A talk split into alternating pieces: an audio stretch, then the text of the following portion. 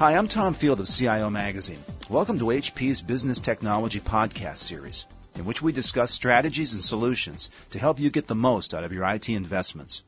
In this podcast, we'll hear from HP's experts on advancements in blade server technology. Hi, I'm Tony Harvey, and I'm here to talk about HP Thermal Logic technology. CIO and IT staff have three large problems. Their customers want the latest high performance servers, they want to consolidate and simplify, and their facilities folks say the power consumption is too high and that they don't have enough air conditioning capacity to keep up. So why is this happening? Because power density is increasing. Let's take 10 10 kilowatts of power in a rack and see what happens to the number of systems we can power. Back in 2000, you could have completely filled a 42U rack with ProLiant DL360 servers. But as we've moved through the generations, increasing in performance and power consumption, the number of servers has dropped per 10 kilowatts until here we are today at only 17 servers. And this is the core problem. It's not that rack mount servers or blade servers are difficult to power and cool. The problem is the increase in power density. Of course, there's always the upside, and that is that performance has increased as power consumption has increased, meaning we can get more work done. Of course, when you increase the power density, you also increase the heat density. As you can see, it's really just math. Heat output measured in British thermal units, or BTUs, is the input power in watts times 3.41. And for every watt of power that goes into the server, it takes another half to one and a half watts of power to run the cooling system for that server as well. So for a system in the USA, if we had one megawatt of power for the servers, that's 110 kilowatt racks, that takes half a megawatt to cool. Multiplying that out for 10 cents per kilowatt hour, that would represent $150 per hour or $1.3 million per year. These costs are significant and reducing them directly affects the bottom line of every company that uses an HP BladeSystem. So, how does thermal logic help reduce data center power consumption? Well, the HP engineering teams worked across the board, from blade design to using power efficient components from partners like Intel and AMD, to even inventing some new technologies to making cooling less power hungry. First, at the most basic level, we made the power system more efficient. Power supply efficiency is simply a ratio of the input power to the output power. So a 50% efficient power supply would need 2000 watts input to get 1000 watts output. Or put another way, that power supply would simply waste half of the power supplied to it. Like any industry standard power supply, as load goes up, the power supply gets more efficient. At low loads, power supplies can be very inefficient. So the first thing that we did was use a more efficient power supply. So for any output power, we are more efficient. The next thing we did was look at a system with multiple power supplies that load share. In the C7000, we have six power supplies in a fully redundant configuration. So with light loads, none of those power supplies are operating at optimum efficiency. What the HP Dynamic Power Saver feature does is monitor the power draw. It then optimizes the power supply efficiency by placing some of the power supplies in standby to maintain high efficiency across a much broader range than could normally be achieved. So let's take a look at an example system. Here we have a system that's drawing 1800 watts. It has six power supplies supplying 300 watts each running at 75% efficiency. That means 2400 watts input power for 1800 watts of output power. Or put another way, that's 600 watts wasted. Running HP Dynamic Power Saver, we place four power supplies in standby, so now we have two power supplies supplying 900 watts each at 89% efficiency. Now we only use 2048 watts input power for 1800 watts of output power. That's a saving of 352 watts per enclosure. The other four power supplies are in standby and are available immediately if power draw increases or to take over in the unlikely event of a failure. For 20 enclosures at 10 cents per kilowatt hour, that represents nearly $5,000 savings a year just for the enclosure power. And that doesn't include the money saved on cooling the system as well.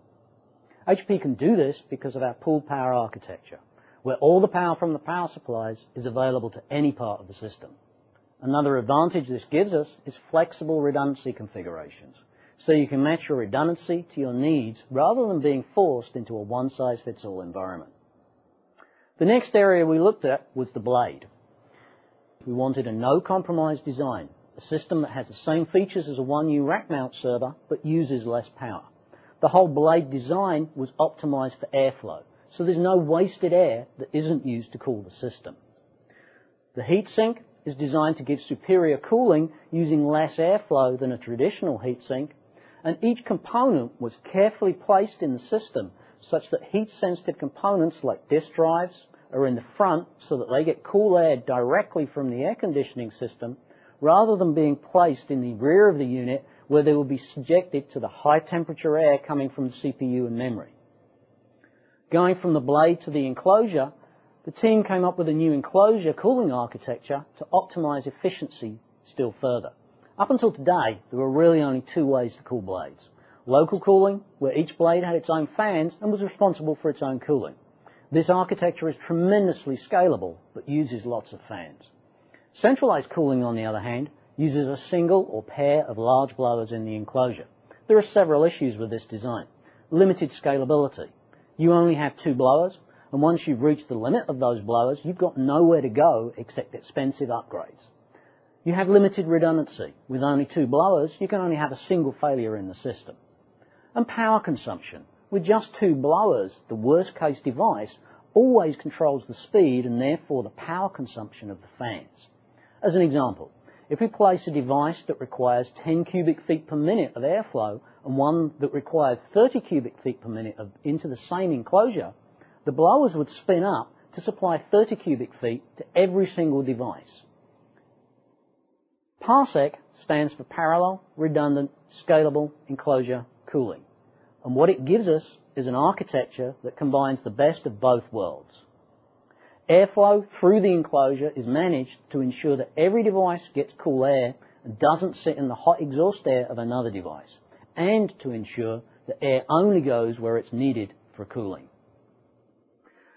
The interconnect modules, even though you can see they're at the rear of the unit, get cool air from the front of the system. These ducts direct the flow from, from the front down the side to the rear of the unit. This is then pulled into the interconnects, into the central plenum, and then exhausted out at the rear of the system. Each server bay has its own valve that ensures that air only flows through the system when a server is installed.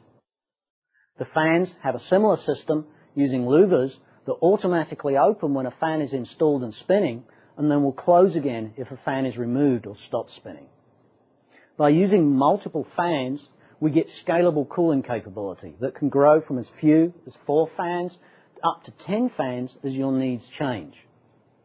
We also use a zoned cooling system where fans in any given zone provide cooling for that zone and redundant cooling for others.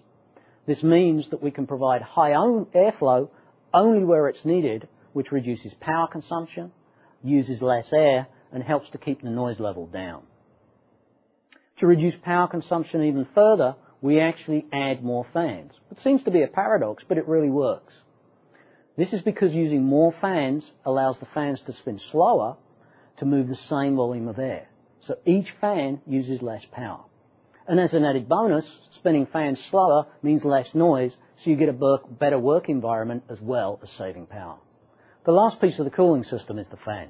Now a fan might seem like a simple, mundane piece of technology. But to a thermal architect, they're the most critical component of the whole system. To deliver PARSEC, HP engineers needed to design a new type of fan that would deliver both high airflow and high pressure in a small form factor that can scale with future cooling needs. This simulation is the power, airflow and sound of two typically full-featured PizzaBox 1U rack mount servers. The HP Active Cool fan drops this back to here. So we use 66% less fan power, 40% less airflow, and 50% less noise. But for investment protection, the Active Cool fan can go up to four times the capability of the next best available fan, moving at 166 miles an hour to air cool a 50 kilowatt rack if we should ever need to do this in the future. We completely redesigned the fan from head to toe so that it's 100 times more reliable than traditional rack mount server fans. But it also scales to realize every single one of these benefits all the way from one fan to 10 fans so the Parsec architecture delivers centralized cooling done right. So, what's the bottom line? What does thermal logic from HP deliver to you? Well, based on tests in HP labs, we're seeing power savings of 28% per server when compared to a 1U server. And the C7000 uses 40% less air for cooling than 1U servers. So what thermal logic means to you is money saved on power, on cooling, and even on buying headphones for your operators. Thank you, listeners, for tuning into this podcast. To learn more about how HP BladeSystems deliver better business outcomes, visit www.hp.com slash go slash blades. For HP, I'm Tom Field. Thank you.